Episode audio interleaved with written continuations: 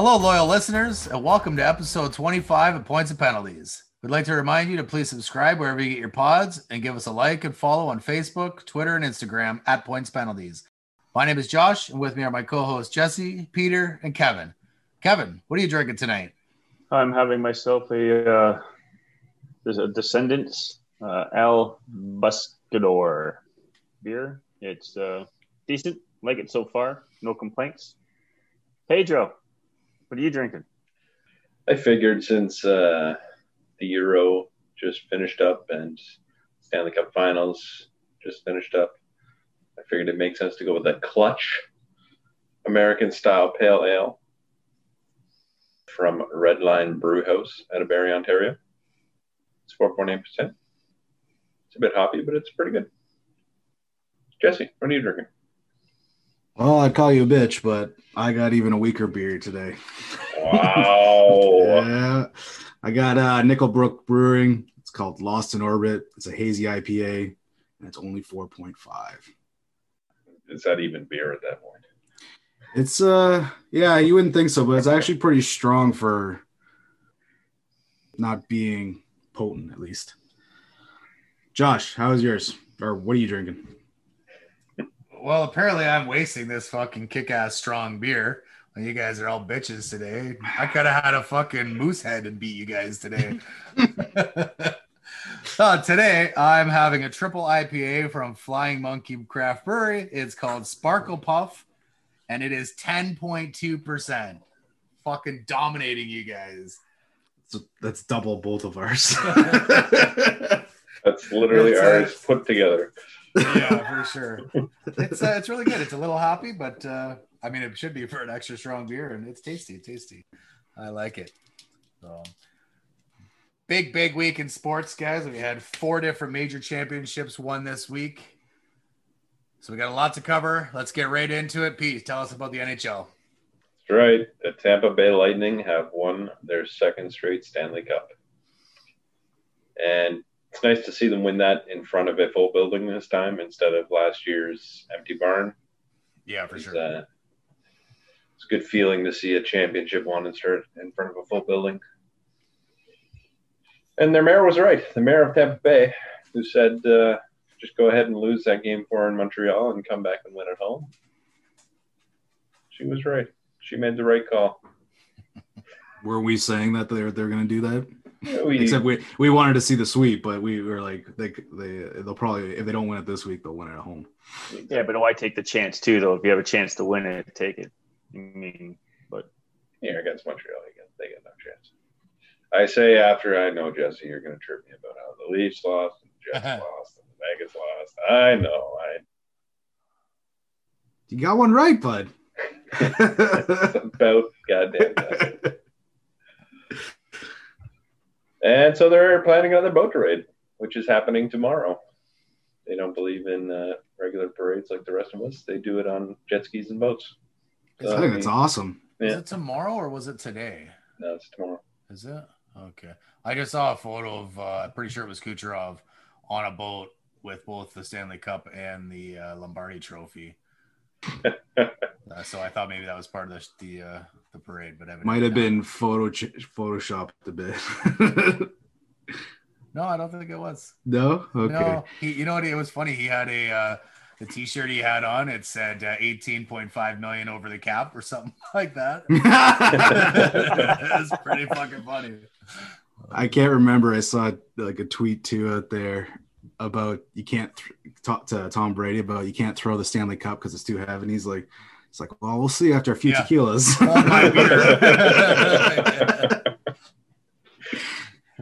There's also only the one, so please don't drop it. Do not drop it in the ocean. Challenge. That's There's no more than one Stanley Cups. No way. Yep. oh yeah, There's our there's fucking replica ones. The one that you see every day at Hockey Hall of Fame is not the It's real not trophy. true. That's No. not a Stanley Cup. There's only one Stanley Cup. I don't know, man. Like it's different than a Lombardi. A Lombardi you get Th- yeah, they a new one get every year. Yeah, fair enough.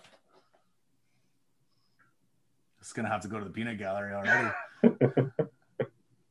All right, so there there's only one Stanley Cup, but there's replicas made that we're not counting it as that. I as mean, the- the replica is still a fucking it's still a s- like the out of the made of the same material and everything, but but it's not a Stanley Cup. But the original Stanley Cup is sitting in the Hall of Fame, and it never even goes on the Stanley Cup that's on there now because it's so old. Uh, all right, we might have to do some research here into this challenge because I think they do some weird thing where they take the rings off, but there's still just the one actual cup. Right, but I don't think that's even the original Uh, the I actual cup part. I bet it is. There you go. There's our challenge. We'll see if the cup itself is actually the original. All right, carry on with the NHL. We'll see what we can find. Okay. Good start so far. so Vasilevsky wins the Conn Smythe. Very deserving. He played fantastic. He's the first goalie in NHL history to clinch three series in a row with a shutout. And also last year to win the Stanley Cup. Uh, he had a shutout in the Stanley Cup winning game as well. So this guy just comes up clutch in the biggest games, and he was well deserving of the Conn Smythe, and he should have won the Vezina like I picked him. to. Didn't somebody else uh, win the Vezina? Yeah, yeah, that other guy. We'll get to that in a second. All right. Okay, hang on. We got some comments from Jesse. Apparently, there are actually three Stanley Cups the original bowl of the Dominion Hockey Challenge Cup, the Authenticated Presentation Cup, And the permanent cup. and the Permanent Cup. I don't know what any of that means, but what the hell? I'll give I'll give it to Plus Josh. one. That's what it means. Plus one. Son of a bitch. That's okay. I got lost to spare. Right. I'm I'm just happy to take one from you. Well done, Yosh. Remember, team effort here. Team yeah, I'm gonna effort. take one for the team here. Bring it on, bitches. So Kucherov and Point both had good um, Stanley Cup playoffs. Uh, Kucherov had eight goals, 24 assists, and 32 points. And Point had 14 goals, nine assists, and 23 points. Those two, along with probably Carey Price, would have been the sort of the other choices for the Conn Smythe. Um, but it went to Vasilevsky, well deserving. For sure.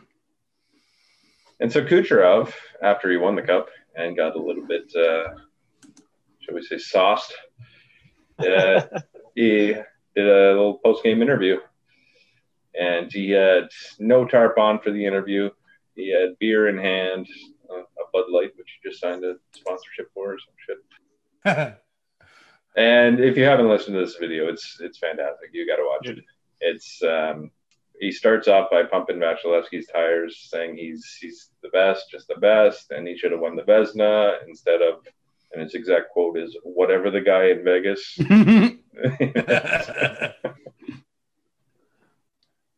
Uh, and then he went on a little bit to chirp Montreal fans for acting like they won the Stanley Cup after Game Four, and Are you the- kidding me? And that the Are you, are you kidding me? series was their championship.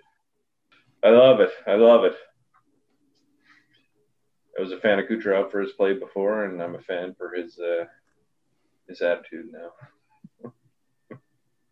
No, it was fun. It was fun to watch. That's for sure. Yeah, this stuff is good. And so Tampa Bay, they now have the Lightning won back-to-back cups. Uh, the Buccaneers won the Super Bowl, and the Tampa Bay Rays made it to the World Series last year. So the question I have for you, as Josh shows us the picture of Kucherov in his 18 and a half million over the cap with the Lombardi and the Stanley Cup. That's funny. Excellent picture. Uh, is Tampa the new Boston? Is Tampa Bay now Champa Bay? And is it the new city of championships? I hope not. I mean, at this point, kind of has to be with all with all that, you know, at least finals uh, appearances, right? We got you have three championships in four appearances. That's pretty fucking good. And they don't have an NBA team. No, Yeah. I don't know if you want to include the Orlando Magic. They're sort of close, but that would be the only one, yeah. But they ain't winning nothing anytime soon. yeah. Nope. Uh, they're they're still not close to Boston. If you look at the championships Boston has won since 2000, it's egregious. Well, yeah, number wise, but I mean, for all of this to happen right in a row, you know, like and, and so tightly together. Now, there was there was where the Red Sox, the Bruins, and then the Patriots. I think that they had won two, so I think there was four pretty close within a year, or I guess two seasons for football uh, in Boston. So we would have been just like this. Um, And then eventually, Cel- the Celtics won. in Right. 2012. Exactly. So- So. but it's very close. And I mean, can you think of any other city that is other than Boston that, that is even close to this? No. No. I mean, mm. no. Maybe, maybe LA with the Dodgers, the Lakers. I haven't won anything in NHL for a while. Right. I was going to say the Kings would have been the last time. And that, like, and that was probably early 2010s, right? Like 2012 ish, somewhere in that range. Yeah, 2012 and 2014. I think. Yeah, something like that. So, but other than that, nothing, right? No, no other city has won that much. So, I don't know. I, I'm not ready to give it to them yet. And the fact is, though, they might still have it, especially with the teams that they have there right now. With Tom's coming back, he has a great chance to win it again this year. mhm. Well, my, my Rams are going to do it though.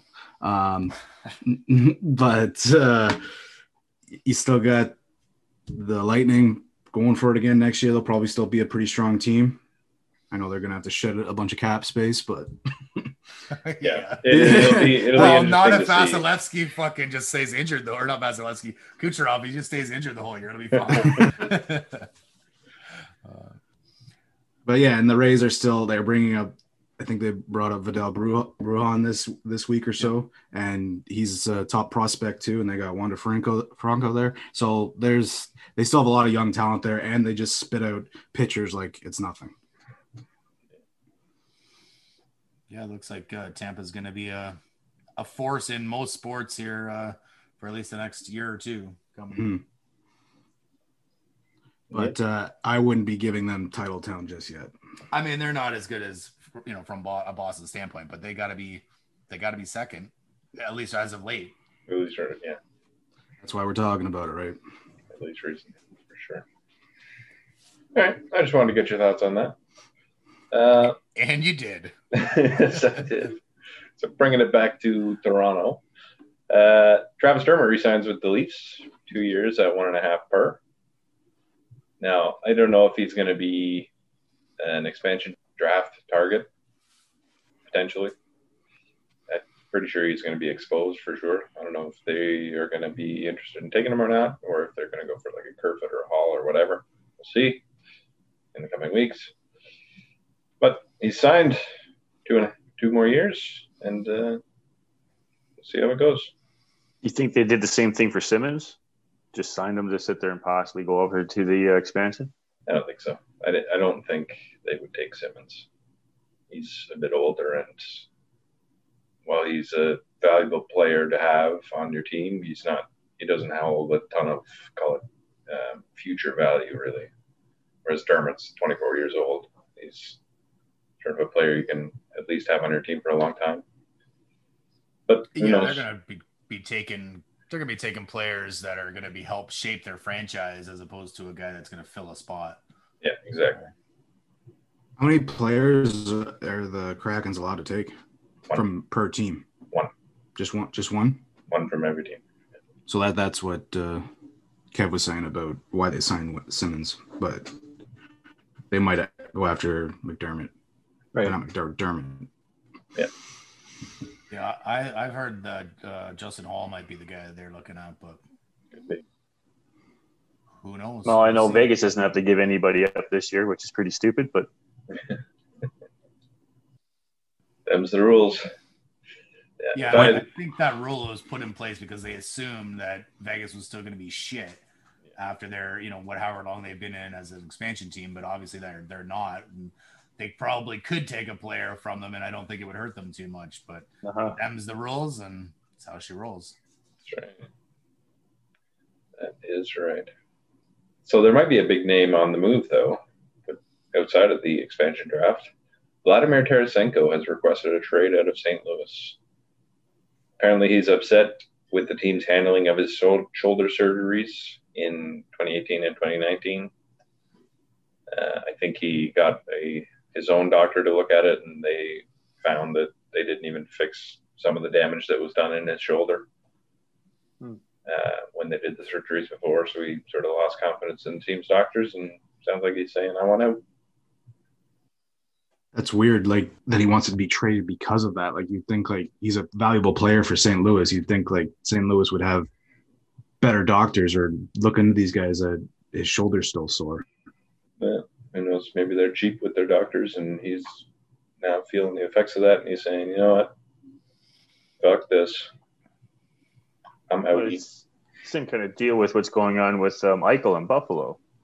It's similar, yeah. Maybe the NHL just has shitty doctors. Maybe.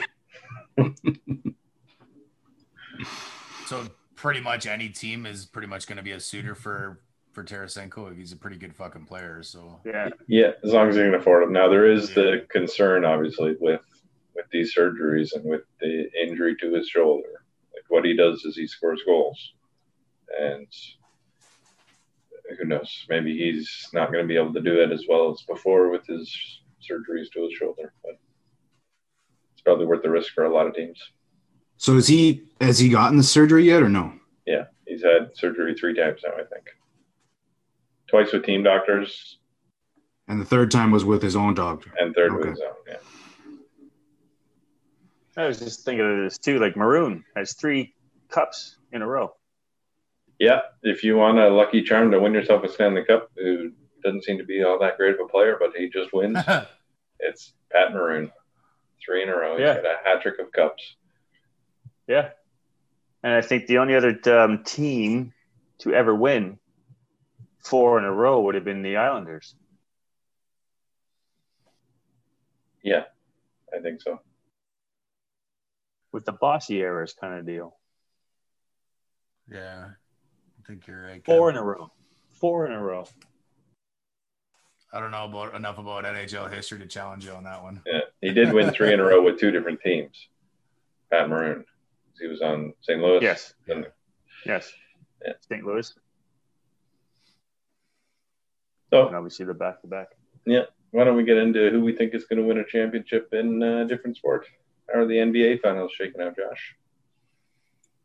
Shaping up good for me, not so good for you guys on your picks. Yeah. Is it too late Uh, to change them? Phoen- yes, yes, it is.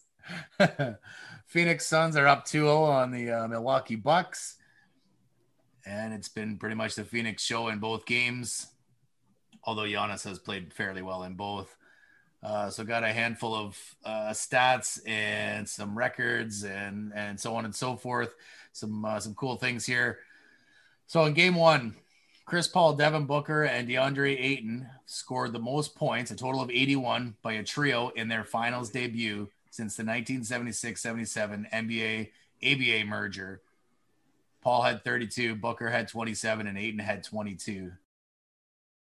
Also in game one, Ayton became the first player since Tim Duncan in 99 to record 15 or more points, 15 or more rebounds in their finals debut. And Ayton shot 70% from the field. And with Ayton, Giannis also did the same thing, the 15 plus a 15, because Giannis had 20 and 17 boards in his final debut for game one. Now, Kev, you told us about the game one winner in the NHL in a playoff series, 69% will go on to win it. So I thought I'd come up with a similar stat. So the game one winner in the NBA finals goes on to be crowned the champion 72% of the time. Hmm. So there's a very good chance here that that the Phoenix Suns put that This is- crown on. No good for us. No. It can't be can't be Yeah. having that.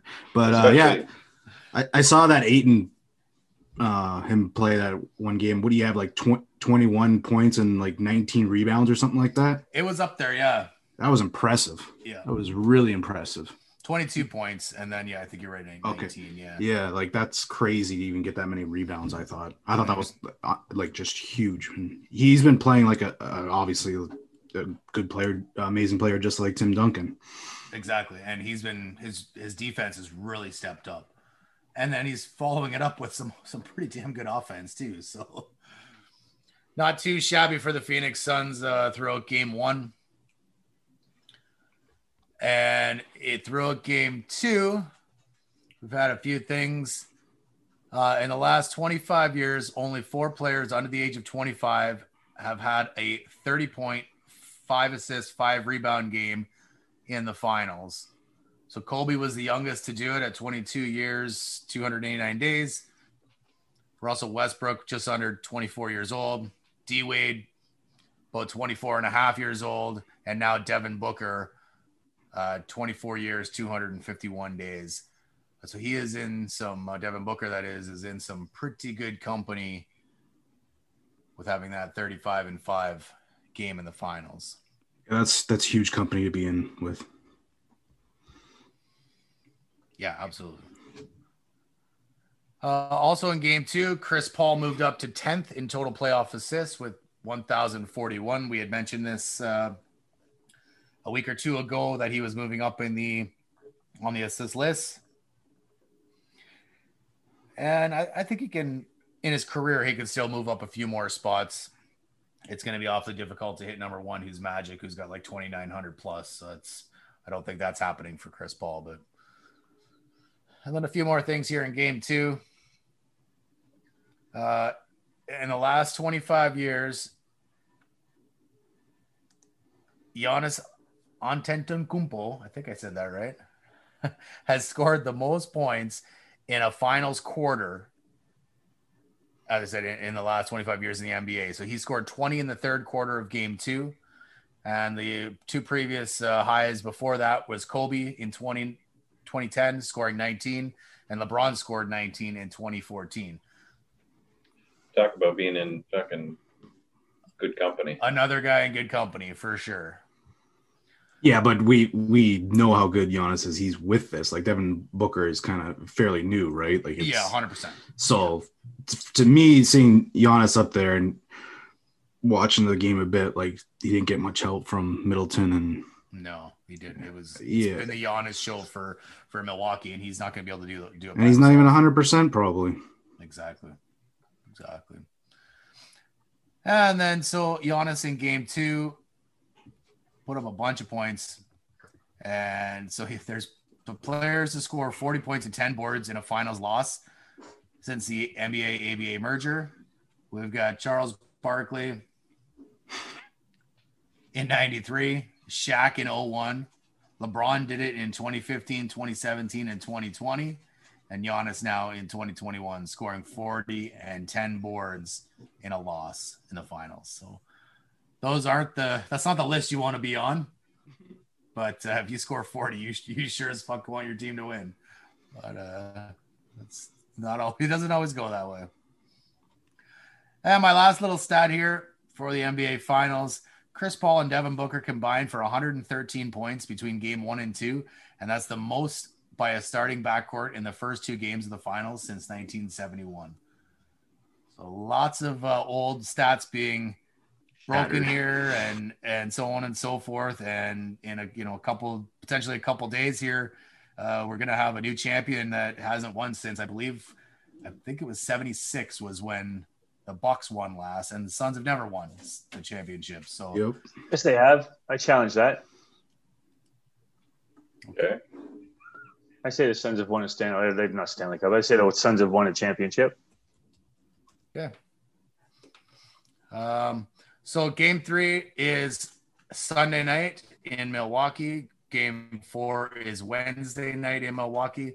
Uh, my guess is that the Bucks win tonight, probably lose Wednesday, and then they'll lose in Game Five. I would say uh, it'll be a four-one championship for Phoenix.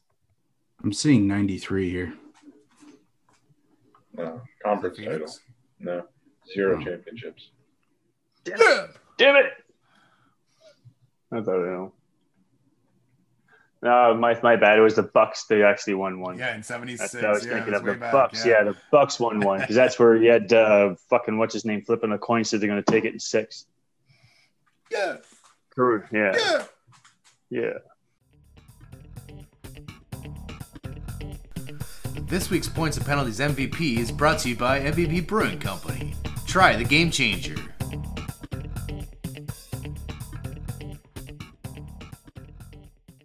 Our MVP segment is sponsored by MVP Brewing. MVP's kickback program is to give every child the chance to be the best MVP they can be. MVP Brewing wants to make all sports more accessible and affordable by donating 5% of all sales towards community kids sports organizations. It's a great initiative, and we're glad to have them as our sponsor. Cheers, boys. Cheers. Cheers. So our MVP for this week is Danny Camarena for getting his first big league hit. Now that big league hit, why does it make him the MVP, you might ask? Well, turns out it was a grand slam. And it was against Max Scherzer.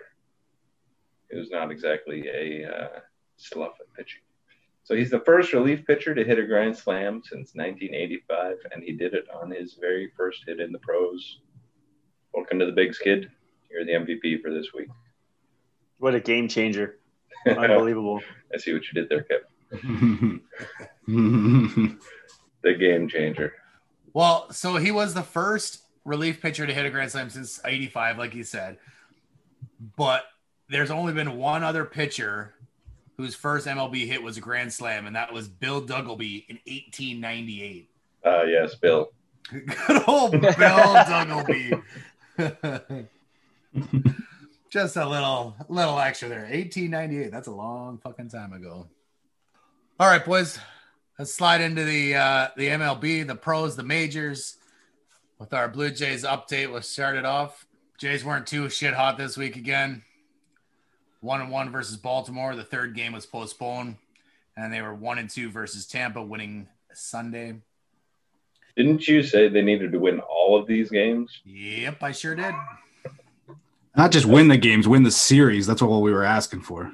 No, no. You said No, win all I of the wanted I wanted six and zero for sure. Well, as we can see, that wasn't the case, and I didn't have much faith in that happening. Yeah. I thought maybe we'd get three against Baltimore, but fuck. not yeah, so you, you might be able to sweep them. No, no. evidently not. Couldn't even win. so sitting in fourth place in the AL East, 45 and 42, eight games back of Boston, four and a half games back of the last wild card spot. The wild card spot is still a potential, but there's no chance at this point. I mean, I know there's we say this every week. There's lots and lots of time, lots of time, but if these two teams, uh, Boston and Tampa, keep playing like they are, there's no chance that uh, either the Yanks or the Jays have a chance at that number one so- spot in the East. So hopefully they can uh, take this. The All Star break here is coming up, so hopefully they can regroup and uh, and turn the page here and, and get on a, a big big winning streak, like 25 games or something would be fucking sweet. For sure. I, I would I would take eleven. yeah, I'll take, I'll take six. So, big news on the trade front. Rowdy Tellez traded to the Milwaukee Brewers. The Blue Jays get right hand pitcher Trevor Richards and minor league right hander Bowen Francis. Sorry, Bowden Francis. Uh, Richards is controllable until 2024. He's 28 years old. This year, he's pitched 31 and two thirds innings, a 3.69 ERA. He has a 31.7 strikeout rate and a 9.8 walk rate, which isn't too bad. And it'll definitely help our pitching staff in general. For sure. He played a couple days ago. Looked okay. It's exactly what we need. Yeah, for sure.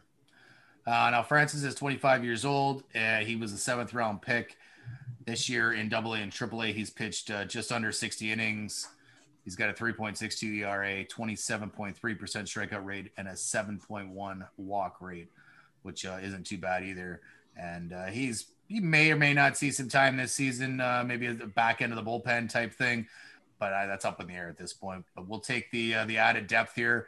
And Rowdy was definitely expendable from the Blue Jays as he was only hitting 209, 272, and 338. That was the slash line in 151 plate appearances. Not great. Milwaukee, basically, they needed to pick up a first baseman because Daniel Vogelbach, who was a Jay last year for a short period of time, uh, went down with a hamstring injury. So this gives the Brewers a little bit more infield depth And uh, right now, I think they're going with I think it's Keston Hiura is playing first base for them right now, and he's a second baseman. So He's played outfield a few times, I believe, too. yeah, so I think they would like to maybe get him back into places where he's a little bit more comfortable with. And Rowdy could uh, could suit up at first base. We know he's he's capable, especially with more and more playing time. Rowdy gets better, so obviously he wasn't getting the playing time with Vlad uh, at one B at Toronto, so makes sense for uh, for both parties here. And Rowdy's uh, now uh, part of the Brew Crew.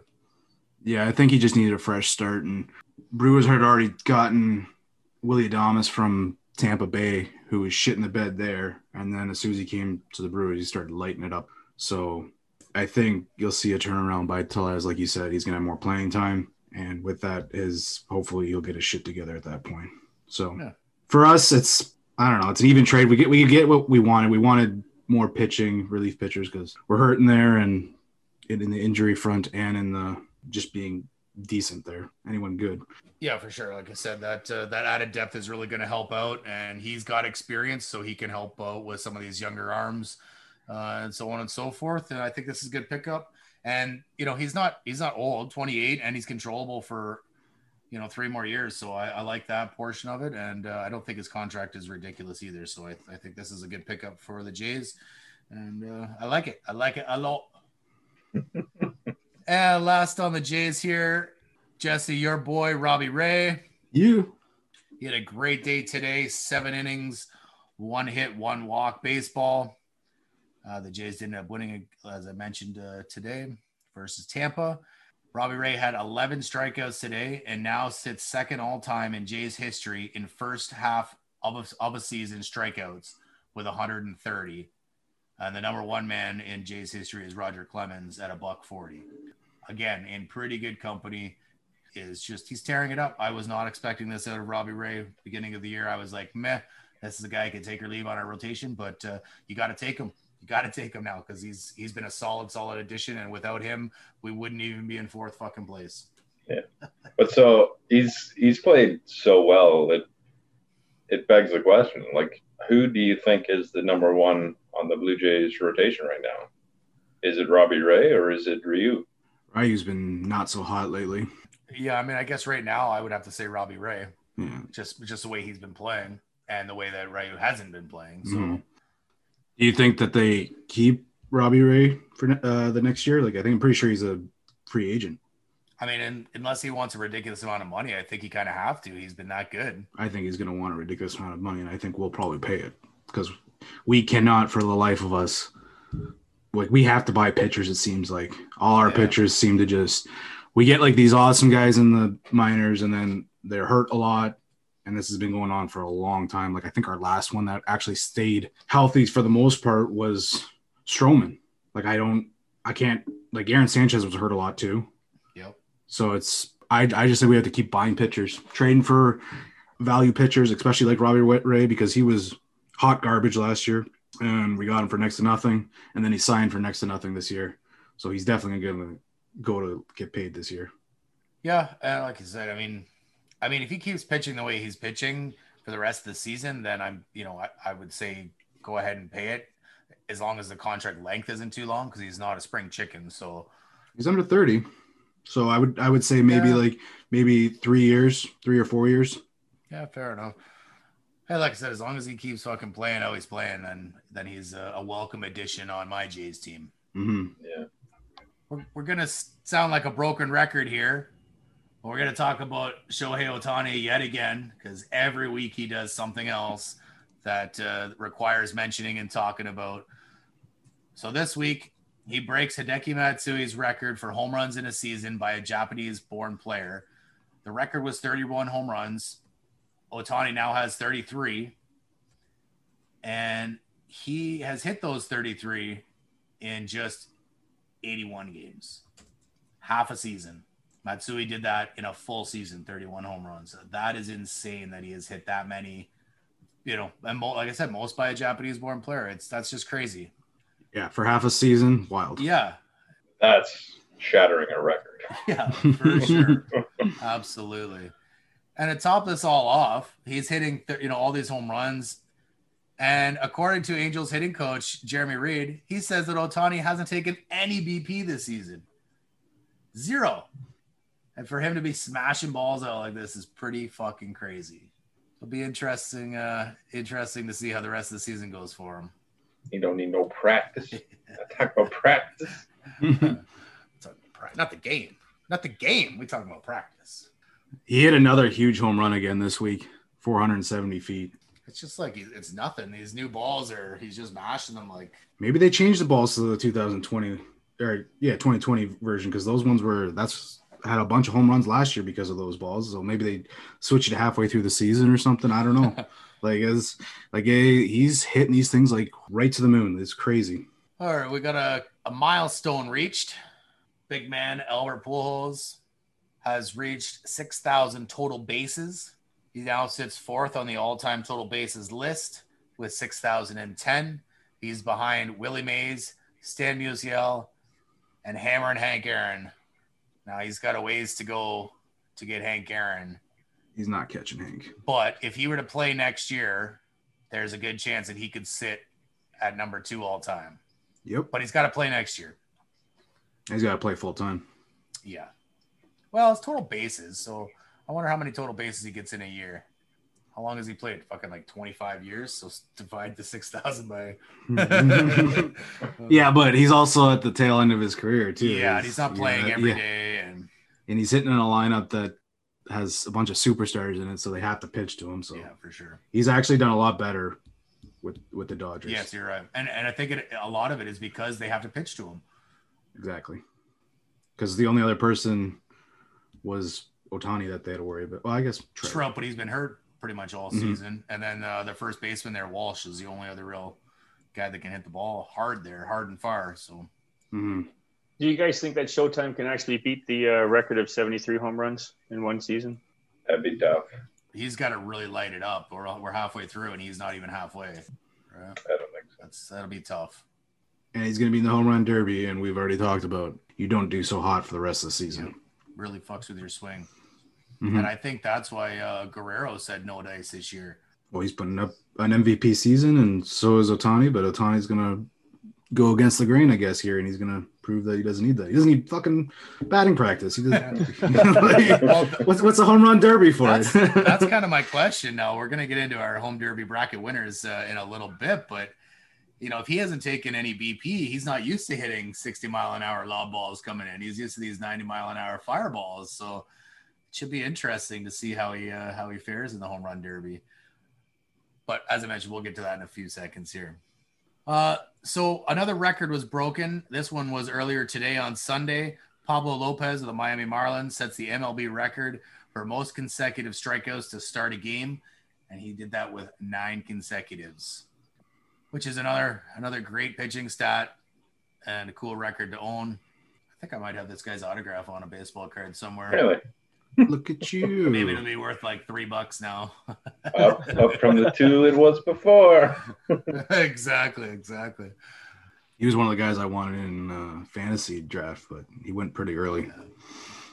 And Jess, your hopeful uh, Atlanta Braves for winning the World Series took a massive hit yesterday on Saturday as Ronald Acuna was trying to make a uh, kind of over the head stretched out catch in the outfield. He came down awkwardly and was carted off the field with a injured knee. He had an MRI today and it showed a fully torn ACL and he will undergo season-ending surgery. So it's going to be a tough go for the Braves now and uh sorry about your luck on that one, Jess, but Yeah. I, I, I don't even think they're making the playoffs at that point they weren't doing that great to begin with. So losing their best player, I, I, I don't see them even making the playoffs. Really, it was just a bad choice from the start. hey man, they were good last year. They got to the ALCS. So NLCS. NL, you're sorry, you're right. The Yankees were the worst one to sit there. well, that's definitely a worse choice. yeah, they're probably not. Uh, well, they're not winning the division, that's for sure. But hopefully, they don't make the playoffs either. I don't care if I'm wrong. I'd rather see them not make it. All right, gents, and the last bit of baseball is the home run derby, as mentioned. So we have all put together a home run derby bracket. It will be up on Instagram, Twitter, and Facebook. So make sure you check it out. Give us your comments, who you think is uh, right, wrong. But uh, let's just go through our winners. It's uh, pretty easy. There's only two guys that we think have a chance. And myself, Kevin, and Peter, we all took Showtime Shohei to win this bad boy, even though he hasn't taken any BP. We may or may not have known that when we made these choices. and Jesse went against the grain and took the Texas Rangers Joey Gallo, which is also a good pick, and he would have been my number two pick uh, to win this thing, only because they've got Shohei and Juan Soto uh, in the first round, which I think was a that was a bad mistake the way they did that. They shouldn't have set it up like that I agree. because really, when it comes down to it, it should have been a Soto Ohtani finish off in the end as a big battle. That, I mean, that's what I would think would have would have happened, but they kind of fucked up that on the uh, on the opening matches. But it is what it is. So, so again, check out our our picks and our uh, our bracket winners on Insta, Facebook, and Twitter. And uh, we're just gonna give. Are we doing the? I guess we're doing the regular thing here, right? So one point for the whoever gets the most correct, and then three for the eventual winner, Sure. just like we do for all the brackets. As well. This one's a little easier because there's only uh, there's only eight guys, but uh, it really doesn't matter because we don't we don't do that well in these uh, in these brackets. and we'll get to that. You'll you'll Yeah. find that out a little more when we get into some other stuff. but that's it for baseball. Like I said, home run derby is tomorrow, Monday, and the All Star game I believe is Tuesday. And uh, hopefully the AL can win to uh, get home field advantage. The Blue Jays in the World Series, right, Kev? Rogers Center. Woo! Uh, no, no. I mean, I don't see the um, the AL winning. I see the Yeah. NL doing it. I believe I think you were the only one that took NL. I got it written down here. Yep. Kev, you took the NL. The rest of us took the AL. And NL won't have Acuna now. All right, Jess, why don't you tell us about some NFL stuff? All right, so we're just gonna start with off with the ESPYs that happened. Just a few things for that happened for the NFL. A couple good things that I like. Couple not surprised. So the best team was the Tampa Bay Buccaneers. That was out of all the sporting events. And then the best athlete, men's athlete, ended up being Tom Brady at 43. That's who I would go with at this point because the guy's playing professional football, even though he's like you can't touch him to begin with, but he's still playing professional football at a high, high level. So I can see why this was given to him. The best play, the Hail Mary. Uh, I would agree with that one. I don't know if you guys saw it or anything like that, but I think there was a StatCast percentage of that pass actually being completed, and it was like less than 17%. That was uh, Arizona and uh, Buffalo, was it not? Yeah, that was when uh, Murray ran around, f- falling into the uh, the out of bounds and threw it up to Hopkins, and Nuke went up in between three different Buffalo players and grabbed it and pulled it down. It was a hell of a play, and it won the game. Even though I'm not a huge fan of Arizona winning, it was still a hell of a play. Agreed. And then the ba- best athlete in college was the Devonte, DeVonta Smith from Bama, who now plays on the Eagles. And then the best NFL player ended up being Tom Brady. He was the best men's sport player, so why wouldn't you give him the NFL one as well? Fuck you, Hey, Brady. yeah. you hate Brady? Fuck, I hate Brady. Oh, I didn't know that. Broken record, I, I feel. Falcons cut Barkevious Mingo following the child indec- indecency charge. Uh, I don't have much information on this, but uh, the Falcons got rid of him right away because they don't want this negative press. And now there's a lot of people saying that, or his lawyer is saying that these are false claims and he's he's going to be 100% uh, not guilty. But I think if Atlanta uh, just cut him, I, I think they know something and he might be in a bit of trouble. So he was arrested Thursday in Arlington, Texas. Atlanta came out with a statement Saturday afternoon. Our organization became aware of the allegations involving Mingo today and are currently gathering information on this incident. The Falcons take the allegations very seriously and will continue to monitor the situation. So they just don't want anything to do with this, which is smart for Atlanta because they haven't done a lot of smart things recently.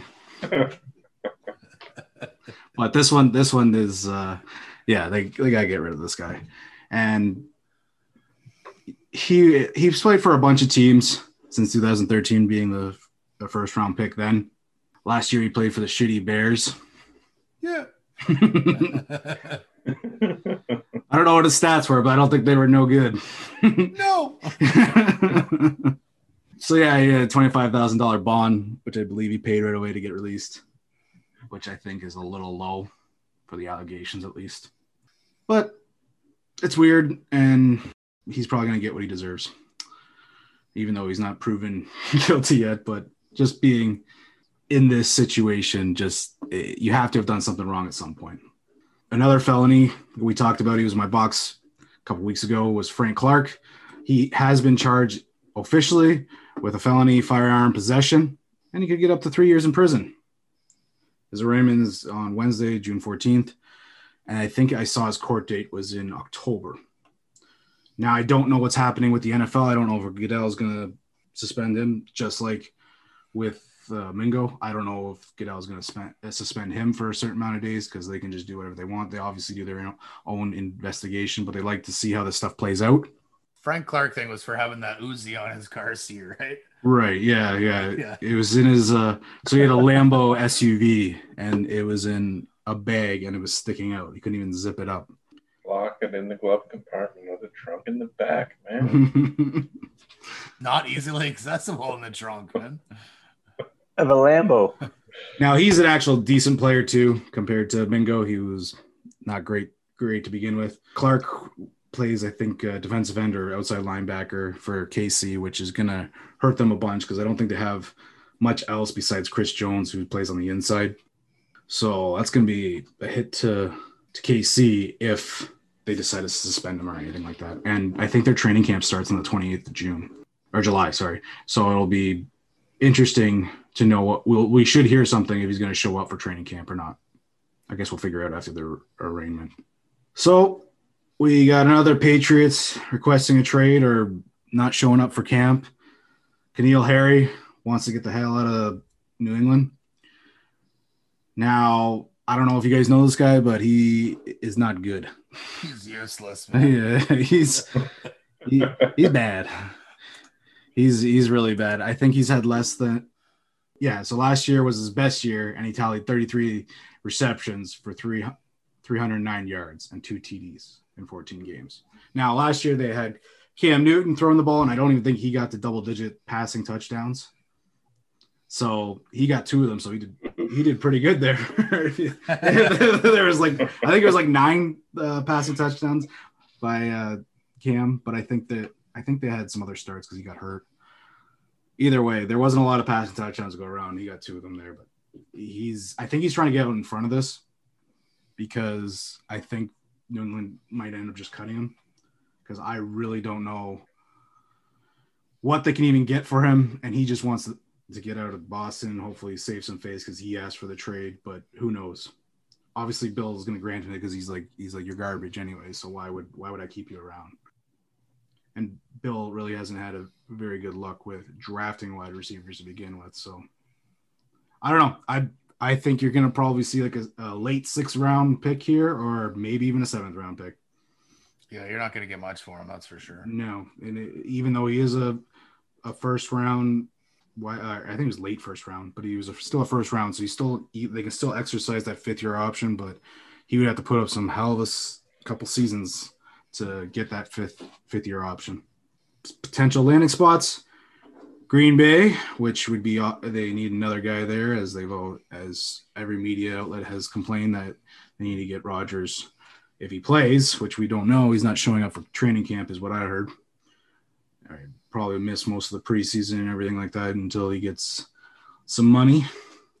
He, the other place is Chicago because they got A Rob there, who I believe they will not be extending because I don't think he wants to be in Chicago anymore. No. I think he wants to go and play for a winner. but he'll be opposite him. I think. Who's the other guy? Mooney or something like that. Uh, yeah. Yeah. So he he's the number two. So uh, Harry would probably be the number three there, I would think, because Mooney actually had some flash some decent plays and he got behind my boy Ramsey uh, in the game last year, and they just had a shitty quarterback that couldn't hit him when he got behind him. Going to Green Bay, I just don't think he's good enough to go to Green Bay. Like, what's he gonna do for for Aaron Rodgers? Like, is is N'Keal Harry any better than you know the uh, Marquez Valdes or whatever the fuck his name is, or Valdes Scantling, I guess is his name, and so on and so forth. I think all the guys that they have on that Green Bay team are better than Harry. Like they they are, but they I think the reason uh, Harry's trying to get in front of N'Keal Harry's getting in front of this is because it's also Bill Belichick. He can't draft receivers. He can't develop receivers there. He has to go and buy like like like Toronto with pitching. He has to go and buy receivers because he can't draft them. So I think that's what he's trying to work with. Do we know how good he could be? We don't because he's been he his first his rookie year he was injured. But you usually at this point you would have seen something that would have caught your eye and it hasn't. So you you're probably right with that there's better receivers in Green Bay, but he's a guy that'll go up and get those 50-50 balls. So mm-hmm. Davante Adams is the only other guy there I think that really does that because everyone else is just full of speed, right? Yeah. And then when they get behind the defender, they drop the ball. but I think he has a few drops too, so who knows? And Davante Adams has has a bit of an injured past too, so might just help to have him replaced. But like like you said, what I've seen out of the receivers, they're not too bad. They just drop the ball too much. And uh, the other place is New Orleans. Now, again, he would be probably the third wide receiver here with uh, Tre'Quan Williams and then or Smith, Tre'Quan Smith, and Michael Thomas. Obviously, he was going to be the number one there, and he's and Michael Thomas another 50-50 guy. So I think I think they're just going to send the N'Keal Harry to like people that need like red zone threats. That's the only thing I can think of. Who knows? Maybe he might not even get traded. Maybe no, maybe no one wants him and just he gets cut. Caught him, yeah. yeah. Send him to the crappy football league then. Maybe. The last thing I got here is uh, Larry Fitzgerald. The man has been in this league forever, going into his 18th season. He is still undecided if he wants to play this year. Now it's pretty late in the season. Training camp starts soon, so I, the only thing I can imagine is there'll be someone gets hurt in training camp or in the preseason, and they might pick him up. I'm pretty sure he's done in Arizona because Arizona has a bunch of receivers now. They just got another rookie, I believe.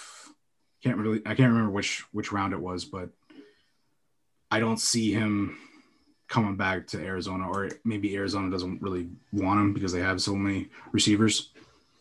But if he did come back, if he decides to come back, does anyone have an idea of where he might want to go? Well, I would say just to start is that you got rid of Julio.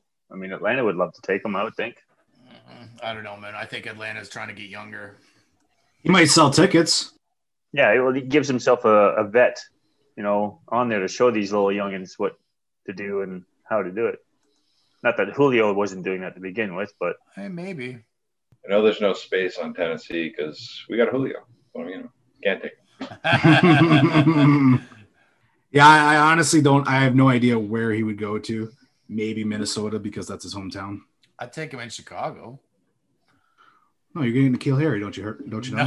No, no. I'd take I'd take Fitzy, but way before N'Keal Harry, man. Well, Fitzy did get 409 yards last year, so he got an extra 100 yards, but he only got he only got one TD. Well, we won't be throwing too many TDs this year, anyway. So. until the rookie's in, right? Yeah, exactly. I mean, maybe maybe he won't play football anymore. Maybe he'll just focus on being a fucking Phoenix Suns Suns owner, winning championships that way. I mean, like that's the thing about him is he stuck out with Arizona. He, but he's that kind of guy. Like he he wasn't yeah. greedy at all. But I would, if I was him, like in those later years, especially right before they got Kingsbury there, I would have been like, get me the hell out of here. Get me to some yeah. place that'll help me. Yep, for sure but uh, he's he's a team player, which there's not many of those around the NFL. I don't. I on it personally. I don't think he's gonna come back, and I don't have no idea where he would go besides Minnesota. I, I think he, he should just hang him up because he was rough to watch last year. But it was also the offense too because they they had so many receivers. They were always in like five wide, and then it was Murray running around like an animal and just chucking it up. Mainly Nuke got most of them. Maybe he'll end up in the CFL. No. you know what that would do to your career? like you would just be like like this guy's gonna be a Hall of Famer and he ends in CFL. No. Well, they're not going to take away the Hall of Fame stats that he's got. No, I know. Sorry, Larry, you ain't getting into Canton. You were in Canada. the fuck you going up there for, man? You're a superstar. I think he would sign with a team in the NFL well before he, he goes to the CFL. But what is happening in the CFL there, Kev? Well, training camps opened up. I mean, we have the our uh, Argos are actually pretty close to us. Uh, they're playing. Uh, they're doing their practice there at the the Guelph University. Moo you! And then uh, going on with the crappy football league, their uh, Saskatchewan uh, team has four players that go down with Achilles injuries doing a competitive drill. Now the coaches were not on the well, were not on the field to witness this drill that these uh, players were doing, but they're they stated that they're chucking a medicine ball in the air and to see how fast you can go through your, I don't know, course. And by before the ball drops, and yeah, four of them go down with Achilles heels injuries. So it doesn't look good for this uh, the Saskatchewan Roughriders. That's fucking crazy, man. Yeah, those are Like big injuries. They Well, are. Like, like it's one thing if one guy goes down, but evidently what they were trying to do was extremely strainful on your Achilles, and Yeah.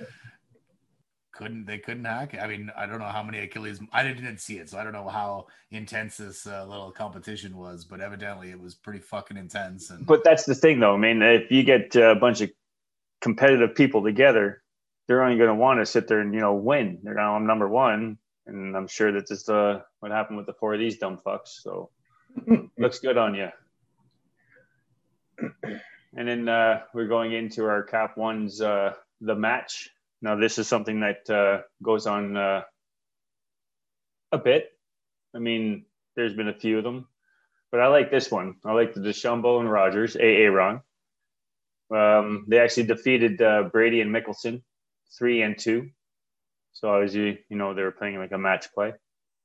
Uh, at one point, Mickelson went to go up to Rodgers to give him a little fist pound, and Rodgers says, "Yeah, no, no, go away.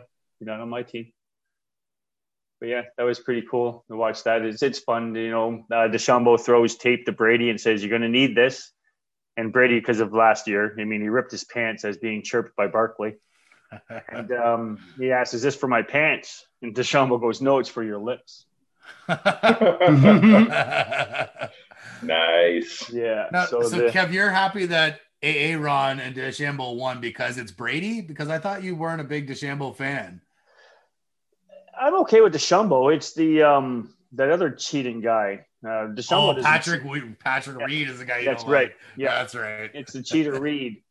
But yeah, no, it was fun to sit there and watch DeChambeau. You know, finally, you know, I wouldn't say win one, but you know, needs AA Ron to sit there and then do it with him, which is decent. It was it was pretty funny. It was it was fun to watch. And then going on to our John Deere Classic, um, we have this uh, Luke, Lucas Glover uh, wins it by a minus seven. Now this Kevin Na in this tournament didn't didn't um, go on far, besides tying second. I mean, he did pretty decent, but his I'm not sure if any of you saw it. I think this this this blew my mind on how he used his putter just off the fringe of the green and chipped it in. Basically, he used his putter as a chip. He put it diagonally and swatted it. Yeah, like the toe end of his putter. Yeah. It was He channeled- unbelievable. channeled his inner Vijay Singh, and uh, and he did a, he did very well. Yeah, very well with his putter there. no, it, it was it was like something I'll think about trying just to try. I mean, why not? I said before we recorded, if I would have tried that, I would have taken a big gouge out of the fucking green. The ball would have Ricky rocketed to the right or to the left. Like there's no Ricky chance. I, no chance it would have been a good shot if it came off my club. Yeah, I will not be trying it either. It's, it's just no, can't can't make that work. I'll try at least once. I mean, at least once. If it obviously doesn't work, then obviously don't do it again. But this nod didn't just do this one putt. I mean, this guy was doing some phenomenal shots. I mean, chip shot, just chucks his uh, club to the to his caddy like it was nonchalant. I'd want to be able to do that one day, just to be like a hundred and some odd yards out and just hole it. Right, Yosh? That'd be all right. You've done that already. Not this year. Not this year, but I, I've definitely witnessed you doing that.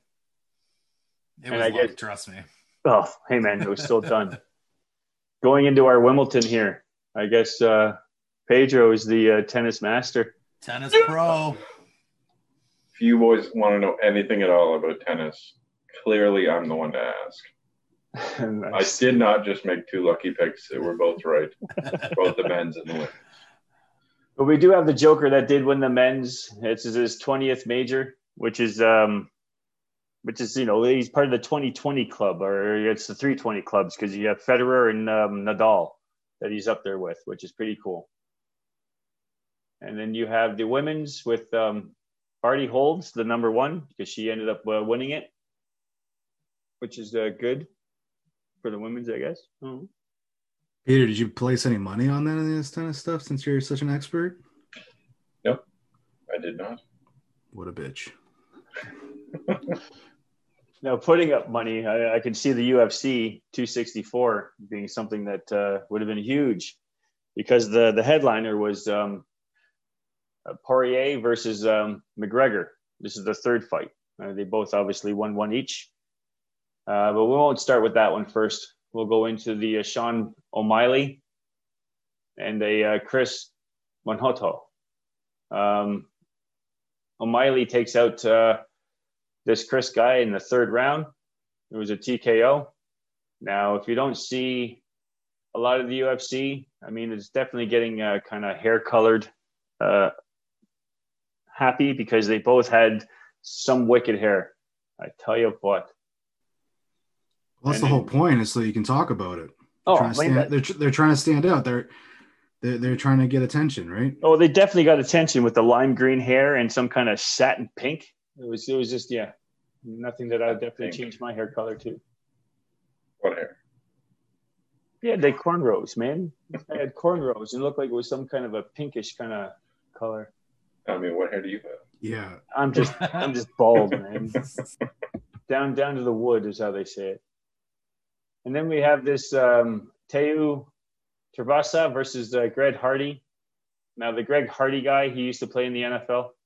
Everyone knows. I mean, he wasn't a great N- NHL or NFL player as well. Why He was pretty good at NFL. He just kept he? getting suspended because he was being dumb. domestic abuser. Yeah, so he tried to take his domestic abuse and go out there and try and do it in the UFC. Not working out for you, bud. I think you might want to quit. Harder to hit men than women, apparently. Yeah, because he got TKO'd in the first round. I mean, he Yeah, was. Just, I was uh, happy about that. he was dummied right away. This guy thinks he's a beast and just got destroyed by the. I, I don't know. I mean, took like a basically a forearm to the face and knocked him out.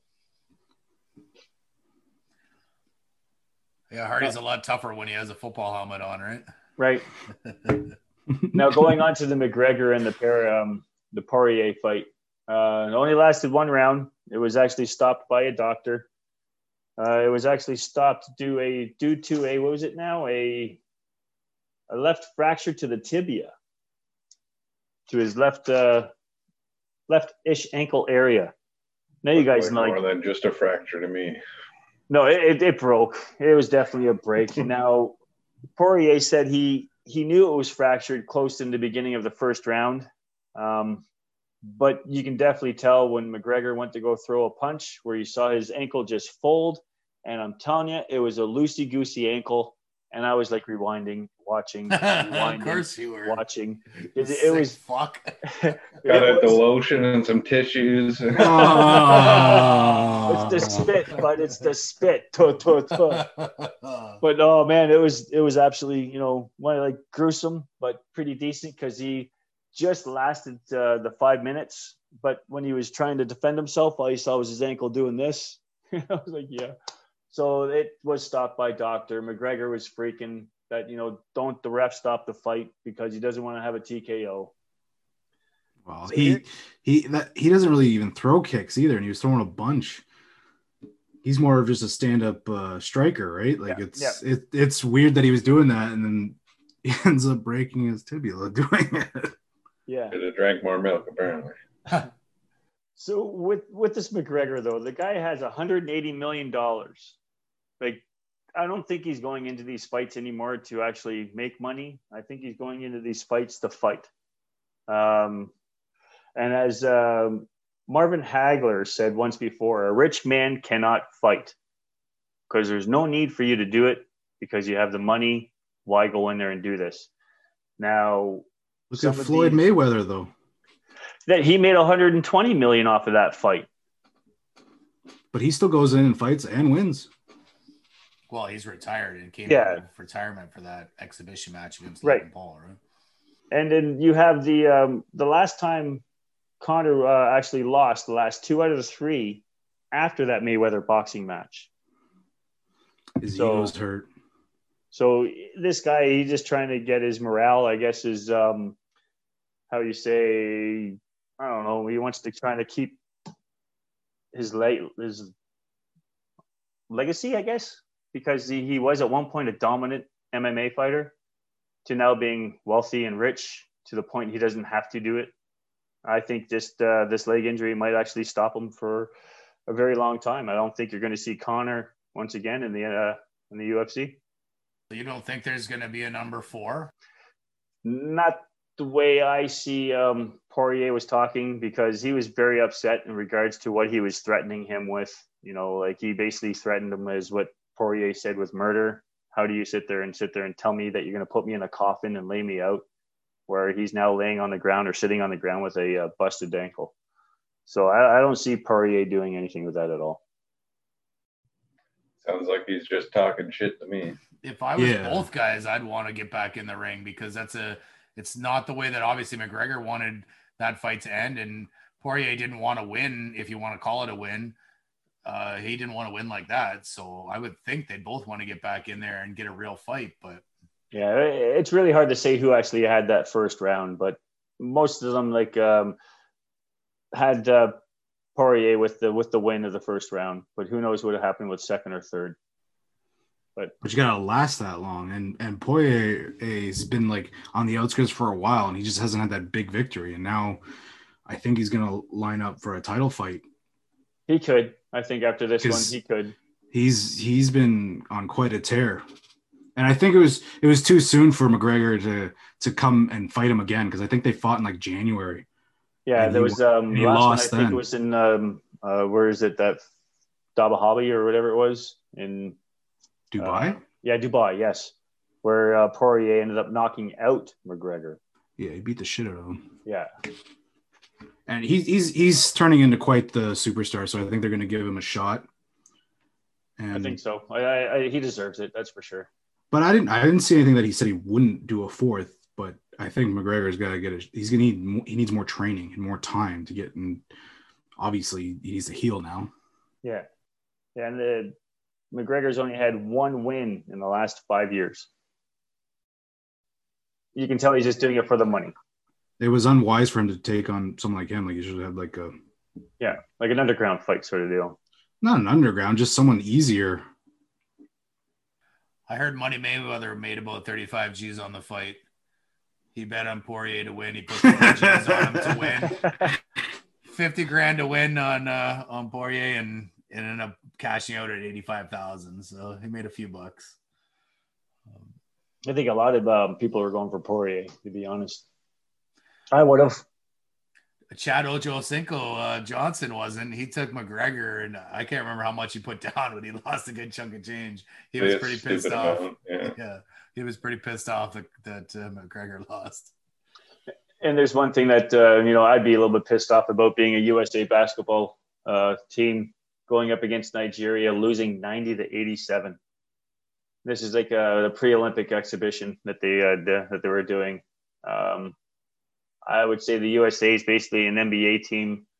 I'm not saying anything against Nigeria of how many they they may have as NBA players, but it does look good on the USA to lose uh, this one. I mean, again, it's only pre pre exhibition, but well, still shows that they're beatable, though. Yes, and and it's not like they weren't playing their players. I mean, they definitely had their their elite players on the on the court, and they just held them to uh to three points, which was uh, not easy for the USA because they had an inbounds play and Nigeria was all over them. They had no chance to set up a play at all to get us to even get a shot. Yeah, the U.S. didn't have an answer to uh, Nigeria's three-point balls. They put in three, or sorry, 20 three-pointers, and that's that's huge. Yeah. So if you if you can't get an answer to that, that's going to be all day long. So. Yeah, and the only thing that's going to suck with in regards to the Olympics as well, guys, is there's going to be no fans. I mean, it's going to be hard for you know the the fans to get you going.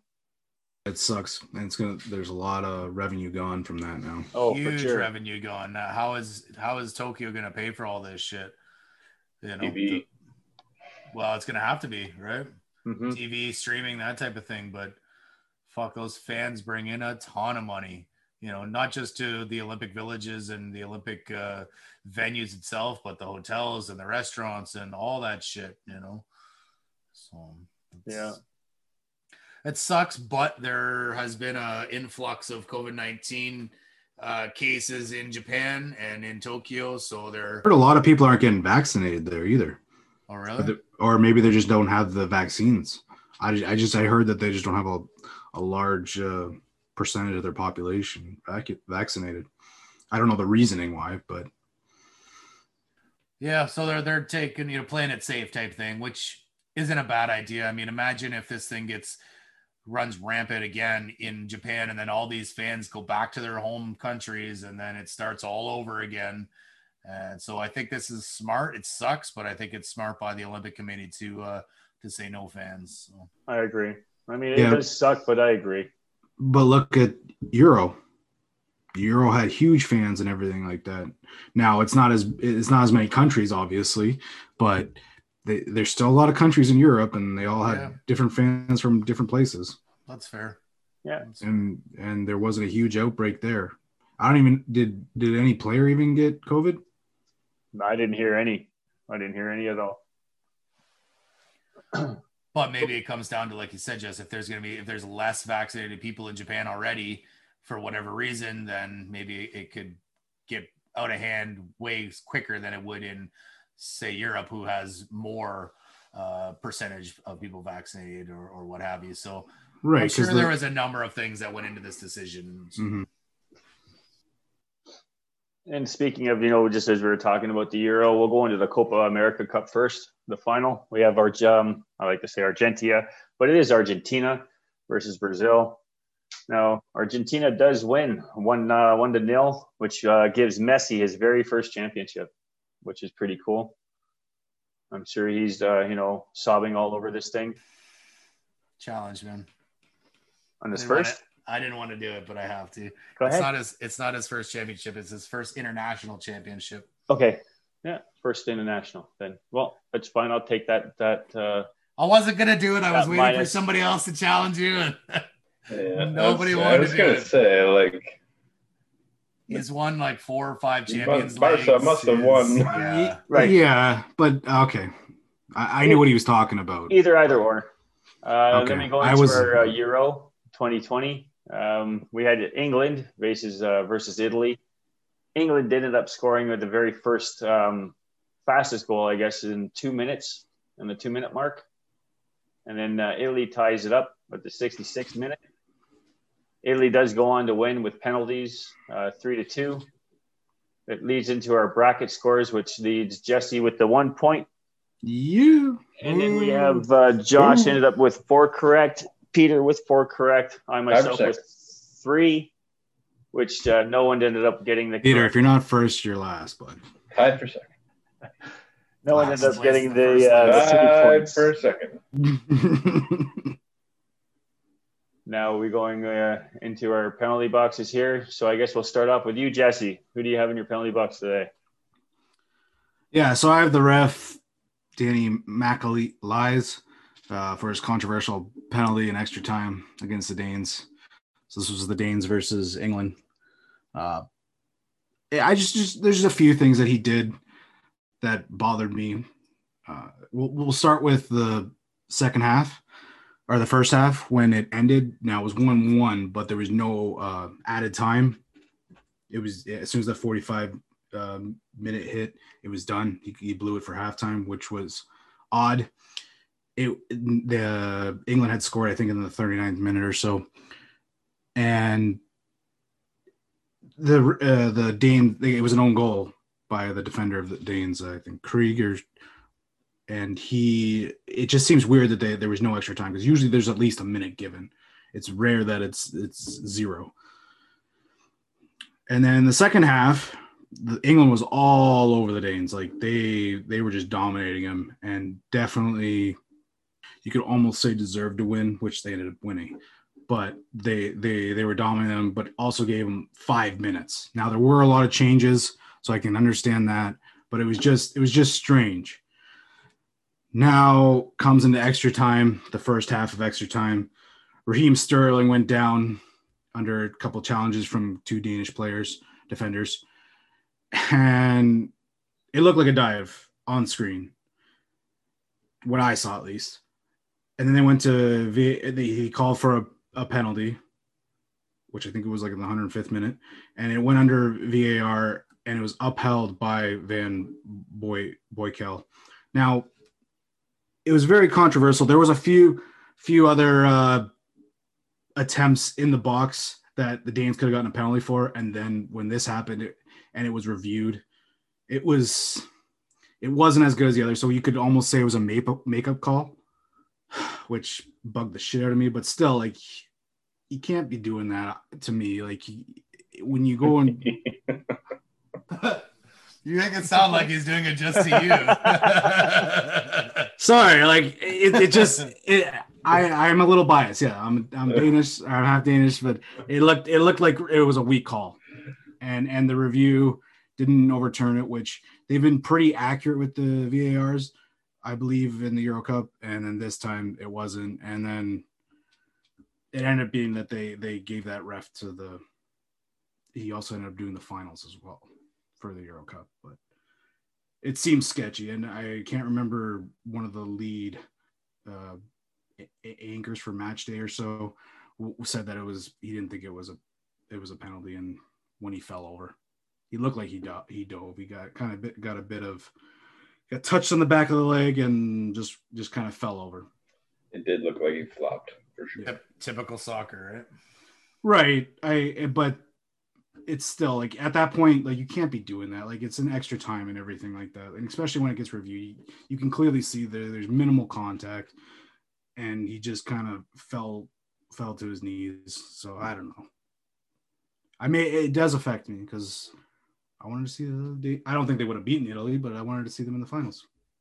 Because I believe they beat them in 92 in penalties and they didn't allow penalties to happen. Well, speaking of penalties happening this year, my penalty box is England for getting far too cute on their penalties in the final of the Euro. Championship on the line. A couple guys in particular, Marcus Rashford. He had a cute little shot where he missed and hit the post. And Jadon Sancho he had a cute little shot as well that got saved. So these two guys, they're in my box for their uh, like their just take a proper shot. You know, the way the way the penalties are, the shooter has way better odds of scoring than the keeper making a save. So just take a shot. It's probably going to win. You don't have to do this stupid little cutesy tiptoe up to the ball and try and tap it in when the Yeah, fake this, fake that, and then kick it. And yep. Yeah.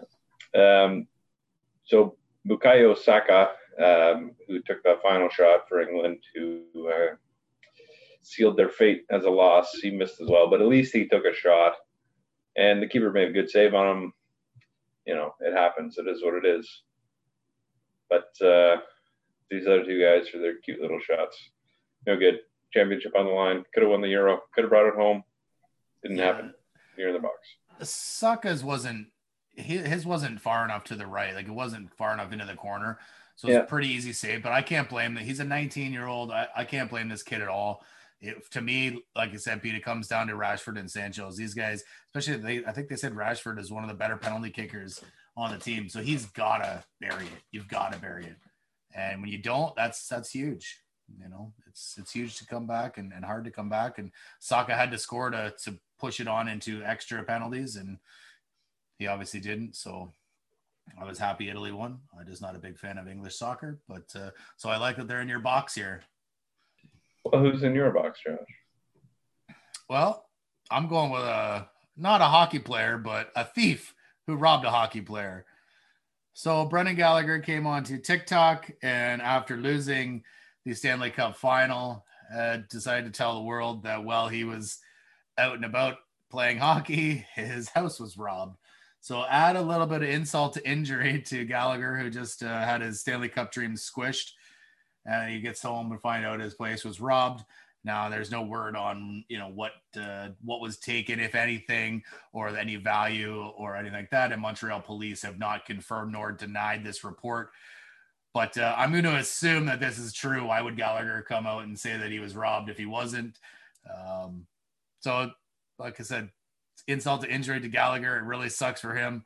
So the thief who robbed uh, Gallagher, he's in my box because why do you got to do that? The guy's already down in the dumps. Like, you know, just- Yeah, that's that's a real rough day. yeah, for sure. That's a tough one. And realistically, there's probably a Montreal fan that robbed them too. Right, exactly. well, I know he's going to be home, so I'm going to rob him for whatever he's got. Probably mad because he didn't help him win the Stanley Cup. Maybe, he's just yeah. like, I'm gonna take something of yours. yeah, you took thirteen thousand dollars because I went and saw game three or game four. I got to make that money back. So, so the thief who robbed Gallagher, you're in my box.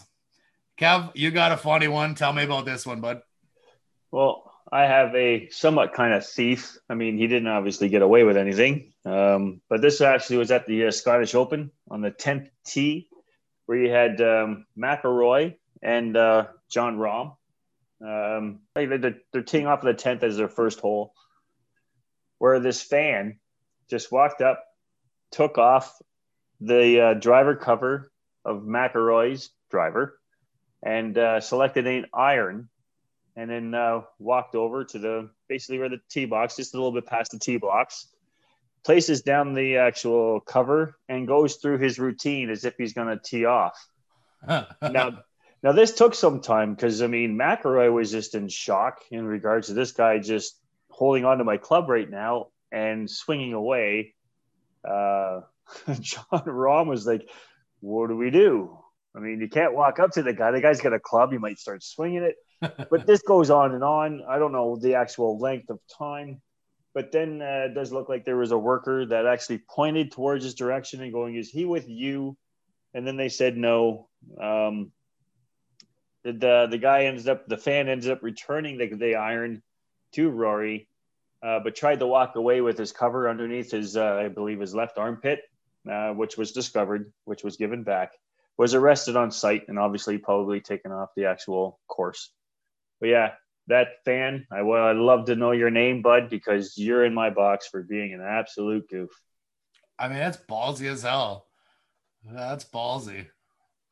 But how the fuck do you even like? I mean, there's no obviously there's no boards or anything like. There's no sideline. You know what I mean? So it's not like you're right there. You're right up against the tee box. So it. But you got to think there's got to be some sort of security around to be watching these fucking fans. Like, You'd Uh, yeah, you would think. I mean, like, just the, the, honestly, man, this guy came out of nowhere. Just yeah, wow. what about the caddy? The, He probably- the caddy caddy is was just standing there. Yeah. man.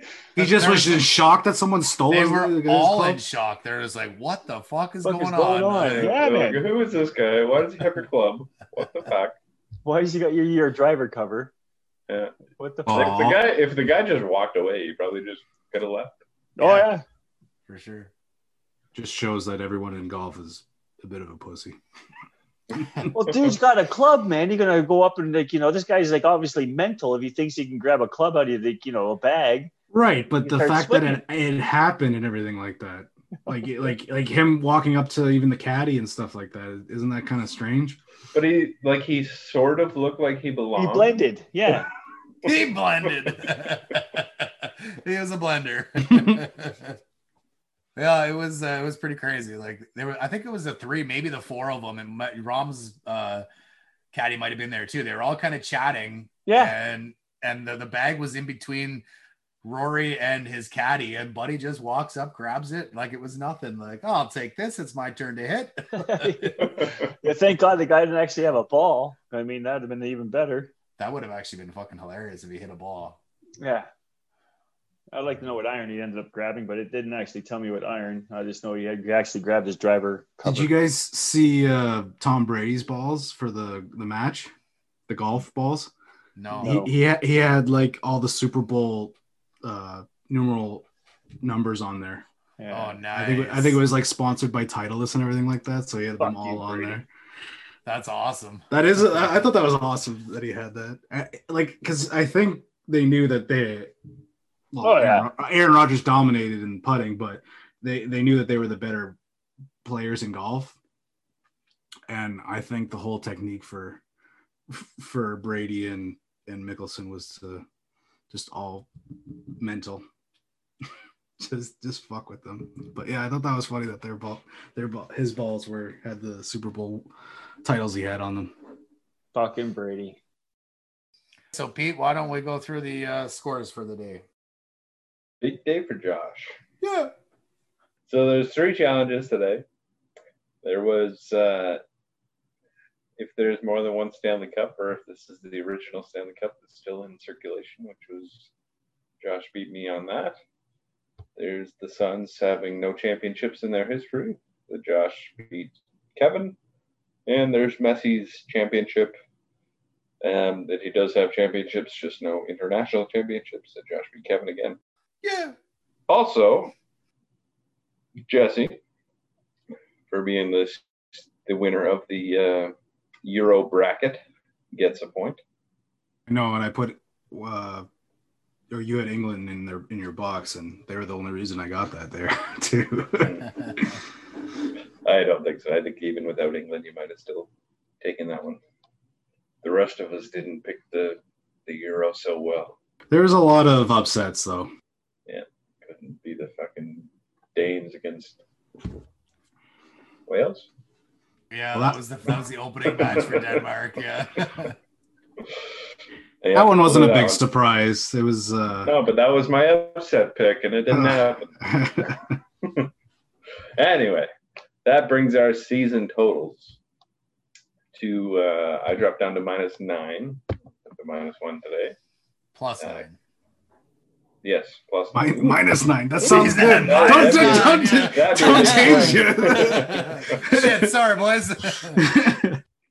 Sorry, I was busy thinking of Kev's score. So Kev drops to minus twelve. Sorry, Kev. No, you're not. Uh, Jesse jumps up to plus three, yeah. and Josh comes all the way out of the basement and comes up to dead even at zero. yeah. up from minus three. Not bad. Not bad. All right, so Kev, you got to crawl out of the hole here. Everyone else is positive right now. Well, Josh isn't positive every- yet. I'm even. Wow, I'm even. okay. Even. All right. All right. He's not in the negative. fine. Everyone's not negative. How about that? Except for our fucking subs. They don't count though. But they're they're down in the basement with you. Anyway, that's the scores. Let's get into how our drinks were. So uh why don't we start with Kev? Kev, how was your drink? My descendants uh, drink the uh, El Buscora or Cordora. It was okay. It was good. It was all right. Nothing like the MVP though, because it is obviously the game changer. I like that one as well. Peter, how were your drinks? You know what? The clutch. What's clutch? It's good shit. Might even get it again. Craft beer at a Red Line Brew House. Never heard of it. Out of Barrie, Ontario. Might have to check them out a little more. It's good stuff. That's a good name for a beer, Clutch. It made me buy it. Just the name. Uh, Jesse, how was yours? My Lost in Orbit by Nickelbrook Brewing was pretty tasty, actually. The second one down went real quick. It's just a hazy IPA, not much alcohol content, but it was uh, it was pretty smooth at the end there. Yosh, how was your malt liquor? uh, my 10.2 extra strong beer called Sparkle Puff from Flying Monkey Craft Brewery was awesome. It was, uh, it's a triple IPA, so there's lots of hops, lots of flavor, lots of aroma, but uh, it was quite tasty. I enjoyed it. And uh, 10.2. loose? Yeah, 10.2. It packs a punch. It packs a punch. And uh, Kev, as you said, the MVP is uh, it's a solid beer. It is the game changer. Uh, I'm actually uh, local local sports here in Waterloo Region starts up this coming week, and uh, I don't know if they're gonna have any at the at the local bar, but I might just throw a few in my uh, in my ball bag and enjoy some on my own, even if they don't. So I can't wait for that. By the boy, by the way, guys, I want to swing a bat. I'm excited. You know, we can go golfing, but that's all we can do. So baseball Not anymore. I haven't swung a bat in two years. Yeah, well, baseball's is- starting up. Yeah. I think my golf days are done for a while. Why is that, Kev? My knee. He's going on injured reserved. Yeah. He's going on the 60 going day into retirement. 60 day IL. I think he's going to need a little bit more than that. Well, not if he doesn't At get least, his, at least his salary won't hit the cap anymore. No, there you go. Yeah. Well, I'm hoping only, in, only in the NHL if that happens. uh, shit. Doesn't count for golf. Son of a bitch. All right. So, for everyone here at Points and Penalties, we'd like to thank you for listening. Please subscribe wherever you get your pods. Give us a like and follow on Facebook, Twitter, and Instagram at Points Penalties. And until next week, stay out of the penalty box.